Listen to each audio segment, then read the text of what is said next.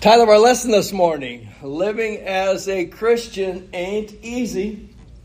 Uh, we're going to take a look at the book of Hebrews this morning, actually. Uh, being a Christian, when you first became a Christian, what do you have in mind? What do you think about? What was it going to be like? And then over a period of time, our understanding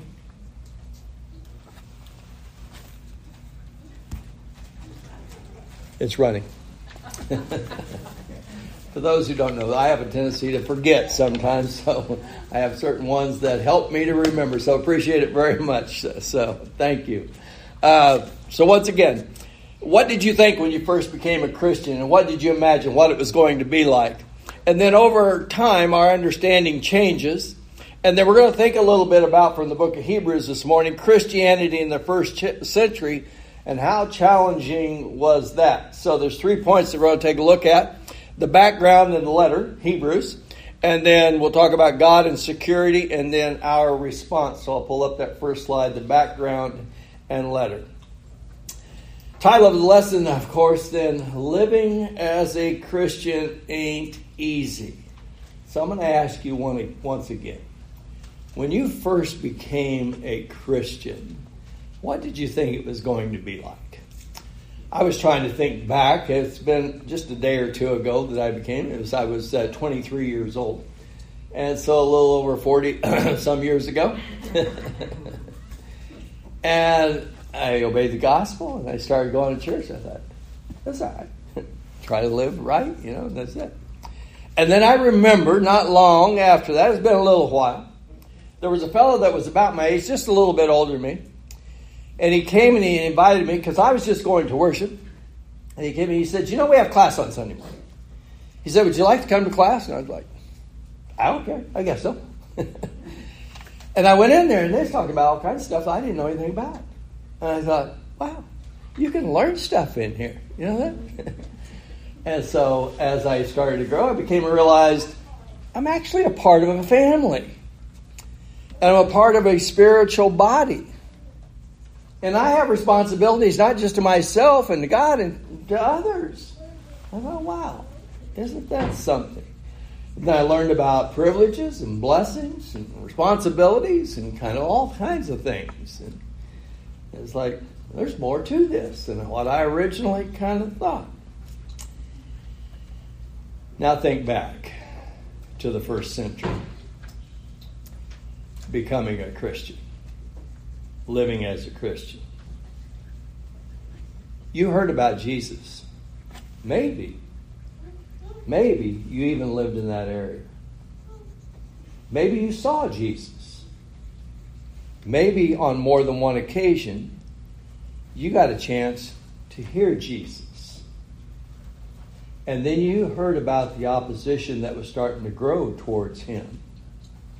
And then eventually you heard how he had been arrested and that he was put to death, but then he was resurrected. And then you heard about the day of Pentecost, and you heard things about the Holy Spirit and the apostles and the teaching, and how in one day, 3,000 people responded to the preaching of the gospel. You thought, that's amazing. And then in a short period of time, it had gone beyond 3,000, it grew to 5,000. And there was a lot of stir going on about this preaching of the gospel. And there were these men called the apostles, and some of them were working miracles. And you heard about that. And you became a Christian. And this was kind of exciting. lots going on, lots happening. And then something happened, and you moved away. You moved a long ways from Jerusalem. And now the group that you're associating with, there are a lot of them are Jewish, but they became Christians. But now the government and others are persecuting those who claim to be Christians. And there are some that you've been associating with, that you have met with, that you have rejoiced with, you've prayed with, worshiped with, and they're not showing up. And things are getting challenging. and you're kind of wondering, wow, what's going to happen? Welcome to the letter and the book of Hebrews. Hebrews chapter 3 and verse 14. We read it a moment ago, but I'm going to read it again. For we have become partakers of Christ if we hold the beginning of our confidence steadfast to the end. ESV says, For we have come to share in Christ, if indeed we hold our confidence firm to the end. The letter to Hebrews is written in the mid to late 60s. No mention is made of the destruction of Jerusalem. Excuse me. So most believe that it was before 70 AD, but it's mid to late 60s when this letter is written. So now it's been 30, 35 years since Christianity first began in Jerusalem. Before you heard about all those conversions, and before you heard about it was spreading from Jerusalem and Judea and Samaria, and, and they'd gone even further and beyond. But now, you're a long ways from Jerusalem. You're a long ways from those early days. You've moved, you've settled in and you're still trying to live as a Christian. And you have a lot of questions. And you get together with others on a regular basis. And you study together. But you don't have a New Testament. So what do you study? You study those Old Testament scriptures, don't you? and you search and you see how was it that this was pointing to the Messiah? Because now I'm looking for confirmation. Now I'm looking to be reaffirmed. Now I'm looking to be reassured that the commitment that I have made, that I've made the right commitment, and that I ought to hang on to this and I ought to stick this out because it's not easy. and I try to encourage others. And then one day, I'm thinking, I'm thinking about a time when I actually heard Jesus. And I remember a story that he told. And it was a story about this widow and how she went to this judge. And she asked him for justice in her case. And this guy didn't really care about God or other people. But she wouldn't give up. And she just kept going back. And finally, he executed judgment and justice on her behalf. And then you remember the question that Jesus asked at the close of that story. He said, When the Son of Man comes, will he find faith on earth? And then all of a sudden, it kind of clicks. Ah, I didn't get it at the time, but now I see how it applies. When the Son of Man comes, will he? Will he find faith on the earth? It's been more than 30 years, and Jerusalem is in the rearview mirror, and the excitement has long faded. And we're out here, and we're trying to hang on. I'm going to read to you three passages Hebrews 1 and verse 1, chapter 2 and verse 1, and then chapter 13 and 23 through 35. Hebrews 1 and verse 1. God, who at various times and in various ways spoke in times past to the fathers by the prophets. Chapter 2 and verse 1.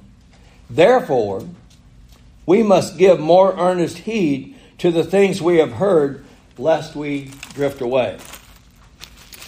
Chapter 13, beginning at verse 23. Now listen.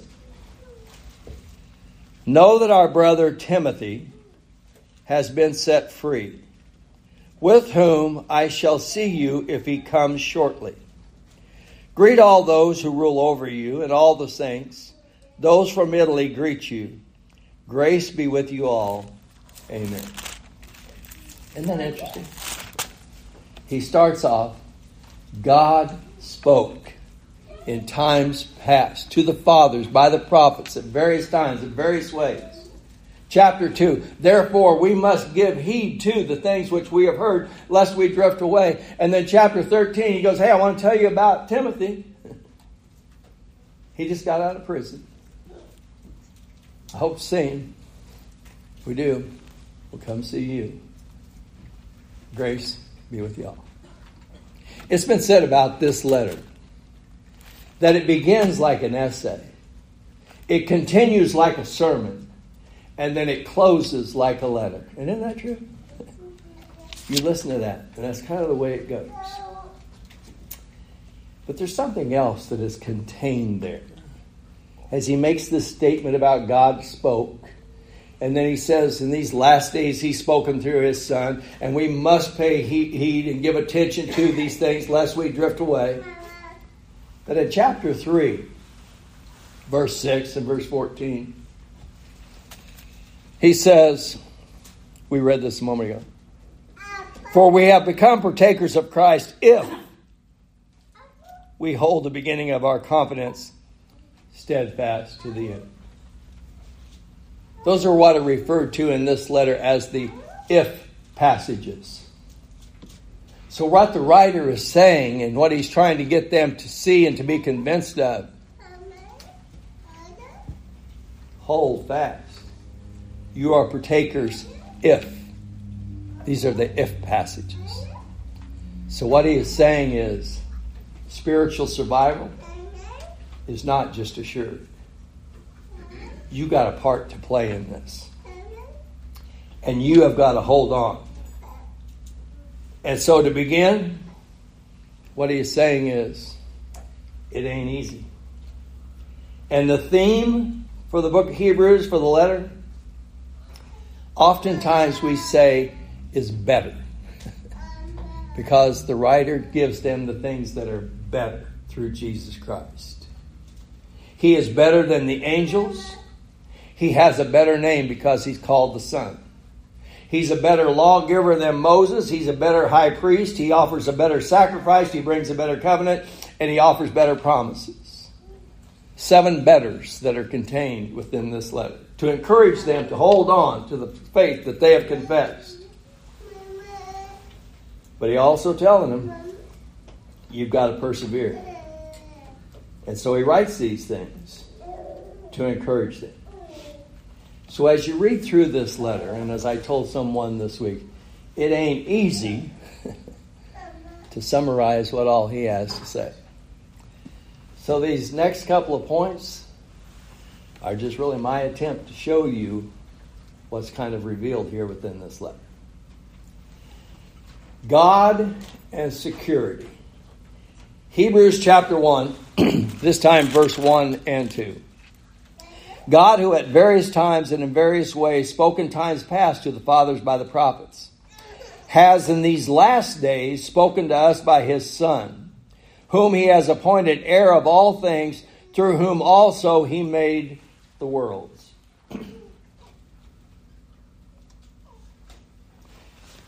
So let's imagine wherever this location was. It's a long ways from Jerusalem. It's been 35 years. Times are hard, things are challenging. They're trying to hold on. And then all of a sudden, there's this letter. There's this letter that shows up. And so you all gather around and let's read this. And how does it begin? It doesn't begin like a lot of other letters in the New Testament saying who it is that's writing and who they are writing to. This writer just immediately jumps into it. And he said, God, who at various times and in various ways spoke in times past to the fathers by the prophets. This writer is wanting to encourage them. Where does he begin? God. Isn't that the place to begin?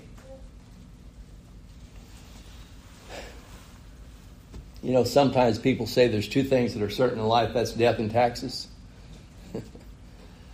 Another fellow used to say, Well, there's two things that are certain in life, and he said, There is a God, and I ain't him.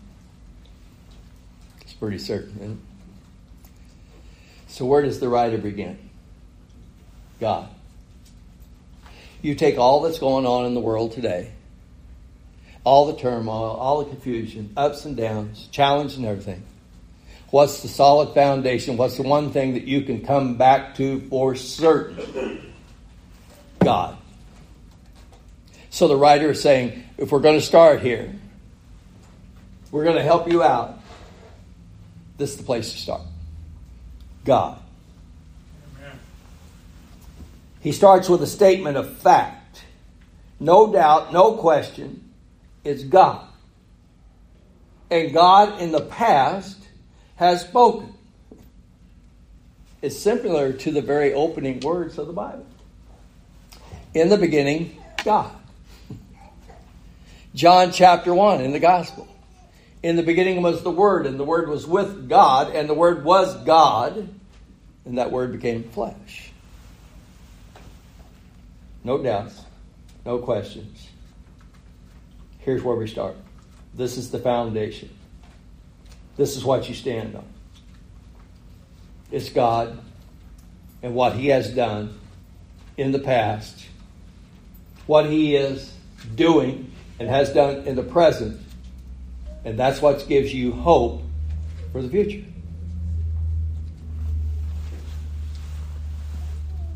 It's interesting as you read through the scriptures. Do you know the Bible never argues for the existence of God. It just states. you know, back when I was at Park Hill South High School, and you might be talking to students, and you might say, This is what we're doing today. Sheila's a teacher, Colby's a teacher. Students don't always just want to do what you tell them to do, do they? and so they want to debate it, they want to argue about it, they want to discuss it, and pretty soon I would just say, This is not a discussion. This is not a debate. This is what we're doing. It's over. That's what the writers do. God. This is where it begins. This is where it's settled. This is where your hope lies. God. This is what He's done in the past. This is what He has done presently. So make sure, take heed, chapter 2, you do not slip away from those things which have been spoken. So it's God. And He has spoken through His Son. Now, what's that tell us? What that tells us is he is relating to them. This is where your security is. This is where your assurance is. Chapter 8 and verse 1. Now, this is the main point of the things we are saying. We have such a high priest who is seated at the right hand of the throne of the majesty in heavens. Chapter 10, beginning at verse 19.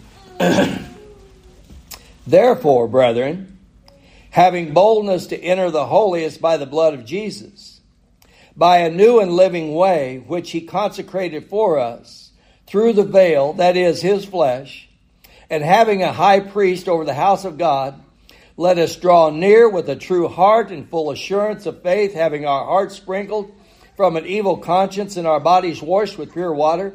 Let us hold fast the confession of our hope without wavering, for he who promised is faithful.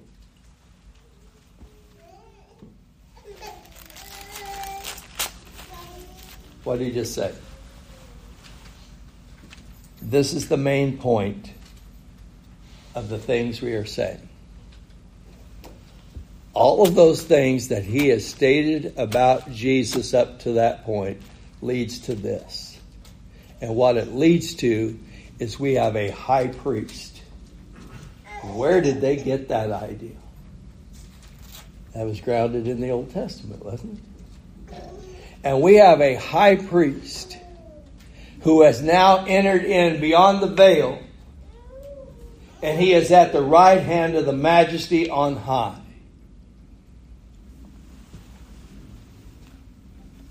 That's your confidence. Now think about that for a moment. You're a long ways from Jerusalem. You're a long ways from the temple. And as far as most suggest, that temple is still standing at this time. And they are still having those feast days and they are still offering those sacrifices, and yet you are way over here. And you are surrounded by others who are Jewish, but have given up on Judaism and became Christians, but now you know, Jesus hasn't come back, and there was rumors about that that he might come back, but it's been 35 years and he hasn't shown up. And things are hard.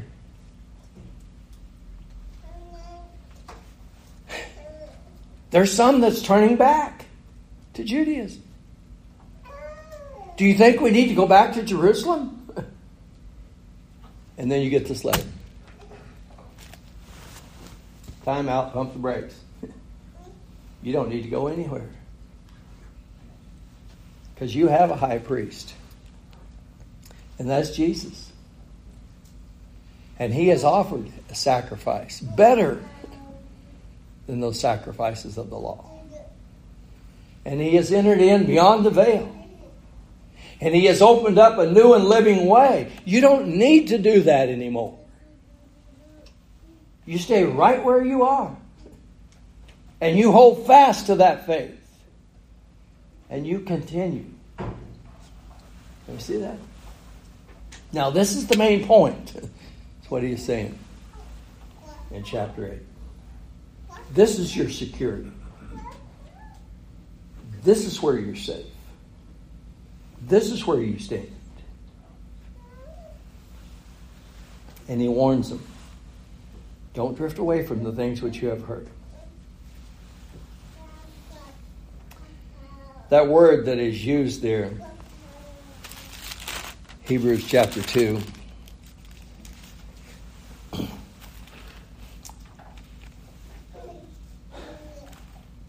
For the word spoken through angels proved steadfast, and every transgression and disobedience received a just reward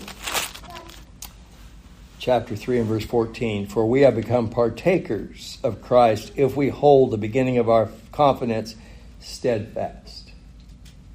That word that is used there, some translations render it firm.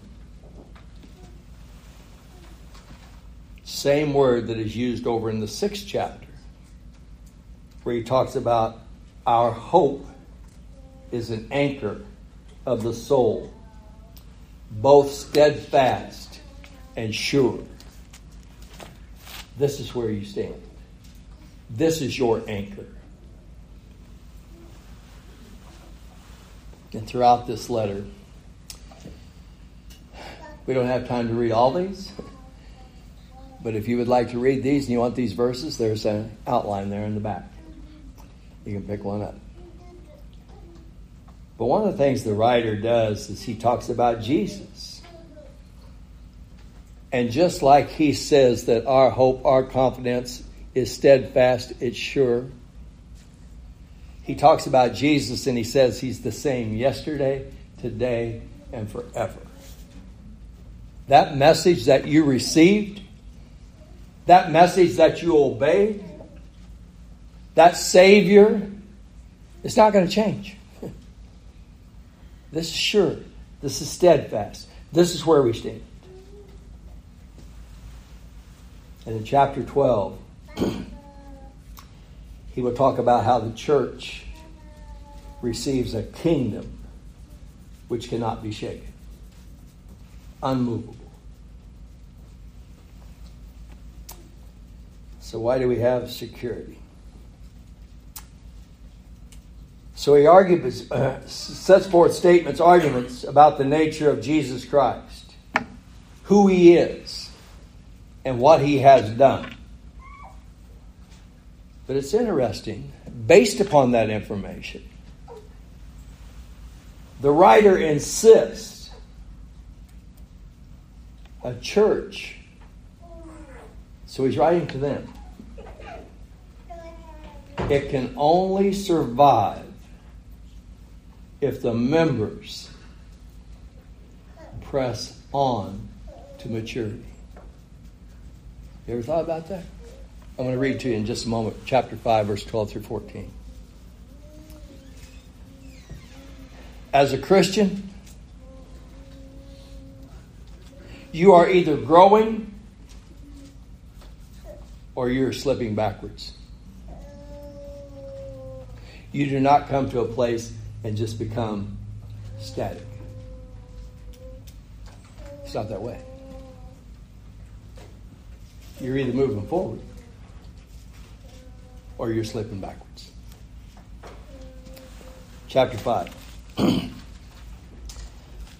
For though by this time you ought to be teachers, you need someone to teach you again the first principles of the oracles of God. And you have come to need milk and not solid food. For everyone who partakes only of milk is unskilled in the word of righteousness, for he is a babe. But solid food belongs to those who are full age. that is, those who by reason of use have their senses exercised to discern both good and evil. Chapter 6, verse 1. Therefore, leaving the discussion of the elementary principles of Christ, let us go on to perfection, maturity, not laying in the foundation of repentance from dead works and faith towards God. What's he saying? You're going to survive, you got to keep growing. And they need solid food and not just the milk of the word. You got to move beyond that. So the author has described Jesus as our high priest. And he's also told them in the fifth chapter that he learned obedience from the things which he suffered. And he is our brother. And now he sits at the right hand of God. What's he saying? He became our high priest. But there was a time when he wasn't our high priest. There was a time when he walked among us. And he suffered. and he learned obedience, just like that's what you're going through.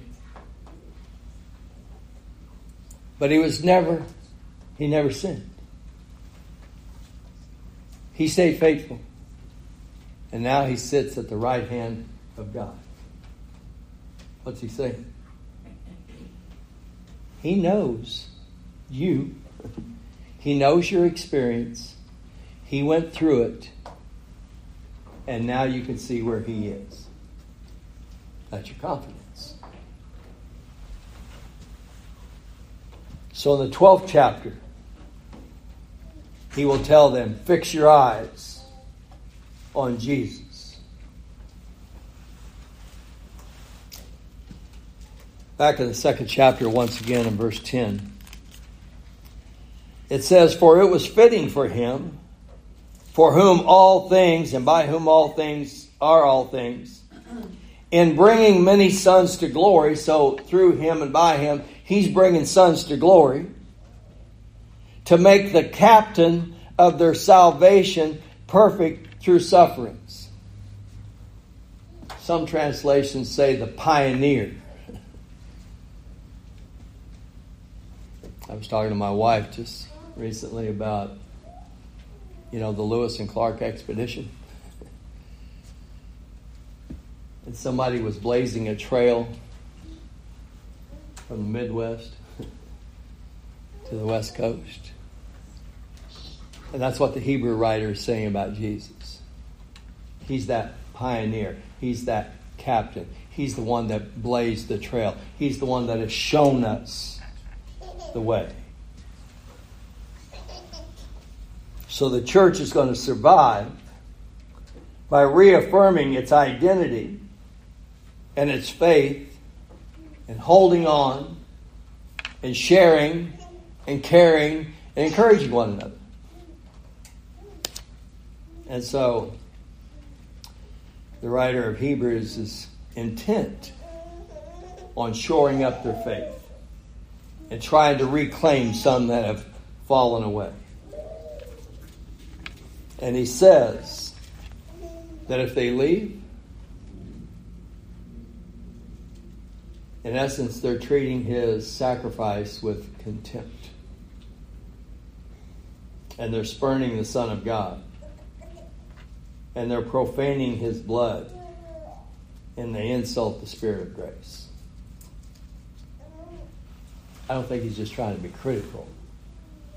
I think what he's trying to get them to see look what all he did. Look what all God has done what He has done for you and made possible for you. And if you just turn away from that, you just insult the Spirit of grace. So, our response. As you look back over history, of course, that's where we spend a good part of our time currently on Wednesdays, is talking about Old Testament history. But there's a lot involved in the survival of God's people. Isaiah, the 55th chapter, in about verse 11, he says, My word shall not return unto me void, but it shall accomplish the thing which I have sent it forth. So, what Isaiah is saying, God give him this word It'll do what it's supposed to do. Some will follow it, some won't. But that's exactly what that word's supposed to do. It'll make a separation between those who will follow and those who won't.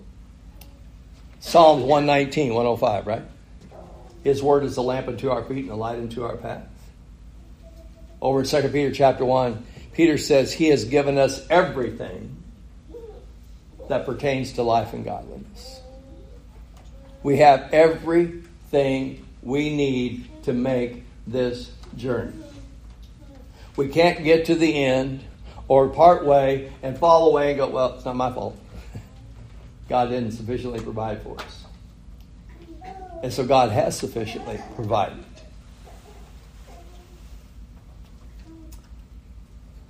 So not only has He given us direction and He has given us guidance, the survival of the church also depends on people and the ability of people to follow and to endure frustrations and doubts along the way. Let me read to you from chapter 10. verse 32 through 34. He says, Recall the former days in which, after you were illuminated, so after you became Christians, you endured a great struggle with sufferings, partly while you were made a spectacle, both by reproaches and tribulations, and partly while you became companions of those who were so treated. For you had compassion on me in my chains and joyfully accepted the plundering of your goods, knowing that you have a better and enduring possession for yourselves in heaven. What he said? Remember, after you became a Christian, you had to suffer all these things. And there were others that were suffering these things, and you just associated with them, and so you got drug into it too. And then they come and they took your stuff, plundered your goods. But you said that's all right. Because you knew you had something better waiting for you in heaven. And so he'll go on in the 12th chapter and tell them to run with endurance.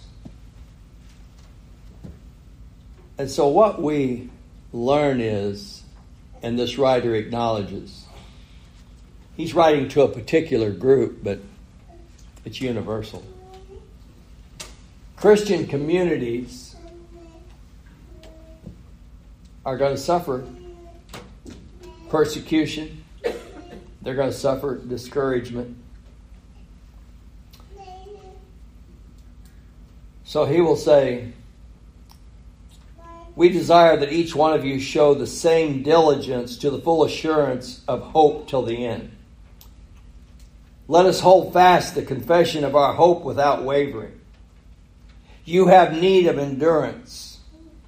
Let us run with patience the race that is set before us. And in Hebrews chapter 11, he'll talk about all those Old Testament worthies and the things that they suffered because of their faith. Various times in this letter, he has talked about the things that Christians have gone through. Chapter 3, chapter 4, chapter 11, chapter 10. It's all throughout there. So, survival of the church depends not only on God's word, but the willingness of God's people to follow this word, endure these things, and encourage one another along the way. You know, as I was reading this, thinking about this this week, and I was thinking about the date and time when this letter was written, so it's probably mid 60s. What do we normally call a generation as far as length of years is concerned? Normally, we say somewhere around 40 years is a generation, right? So the first generation started in 32, let's say, AD. This is about 66, 67.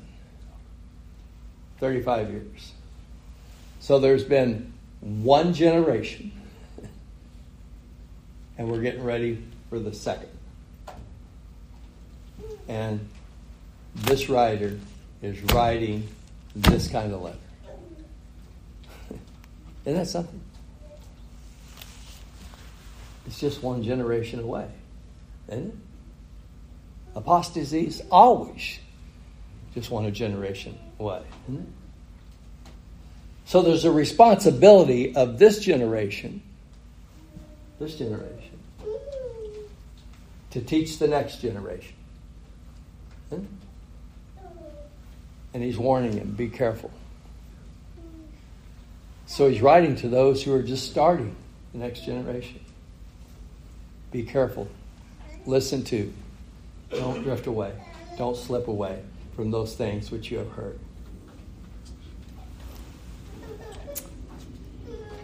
Hebrews 3 at verse 13. He says, Exhort one another day by day. And in Hebrews 12, fix our eyes on Jesus. So, what he's saying is this is a community that's on this journey together. And as he's getting closer to the end of this letter, over in chapter 12 and about verse 12, he says, Strengthen the hands which hang down and the feeble knees. In other words, you see it. Some are kind of slipping. They're not as strong as they should be. And he said, Reach out, strengthen them, encourage them. In verse 13, he'll say, Make straight paths. You know what he means by that? So not only do you encourage and try to help others, don't do anything to make them stumble. Make straight paths. Don't cause your brother or your sister to stumble. So the church today, in every generation, it struggles with some of the same problems that they were confronted with. This is only the second generation that he's writing to and warning them. And so, as we think about all these things, and you think about the things that are going on in the world today, and I think back even to 40 years ago, a little over, when I became a Christian, things are different today than it was back then. And the things that you see in public now, and the things you hear on television, and the kind of condemnation that Christians oftentimes used, and that if you stand up for this, then you are a person of hate, not love, hate. Would you hang on to this? Not that. And so the book of Hebrews points to God it tells us it's the final revelation. It tells us about His Son. It tells us what we have in Him. And that it depends on our willingness to follow the captain of our faith. And so we come back to the question that Jesus asked When the Son of Man comes, will he find faith on earth? That depends if we hang on, hold fast to, encourage one another, and pass this along to the next generation. That, in essence, is kind of my summary of what takes place in the letter from the Hebrews. I want to extend the invitation this morning, though, to any and that are all that are here. I do not know, I'm not familiar with everyone's spiritual situation. But if we can help you in any way making your relationship right with the Lord this morning, whether it's initial obedience or coming back and making your relationship right, we want to help you. That's why we're here. While together we stand and while we sing.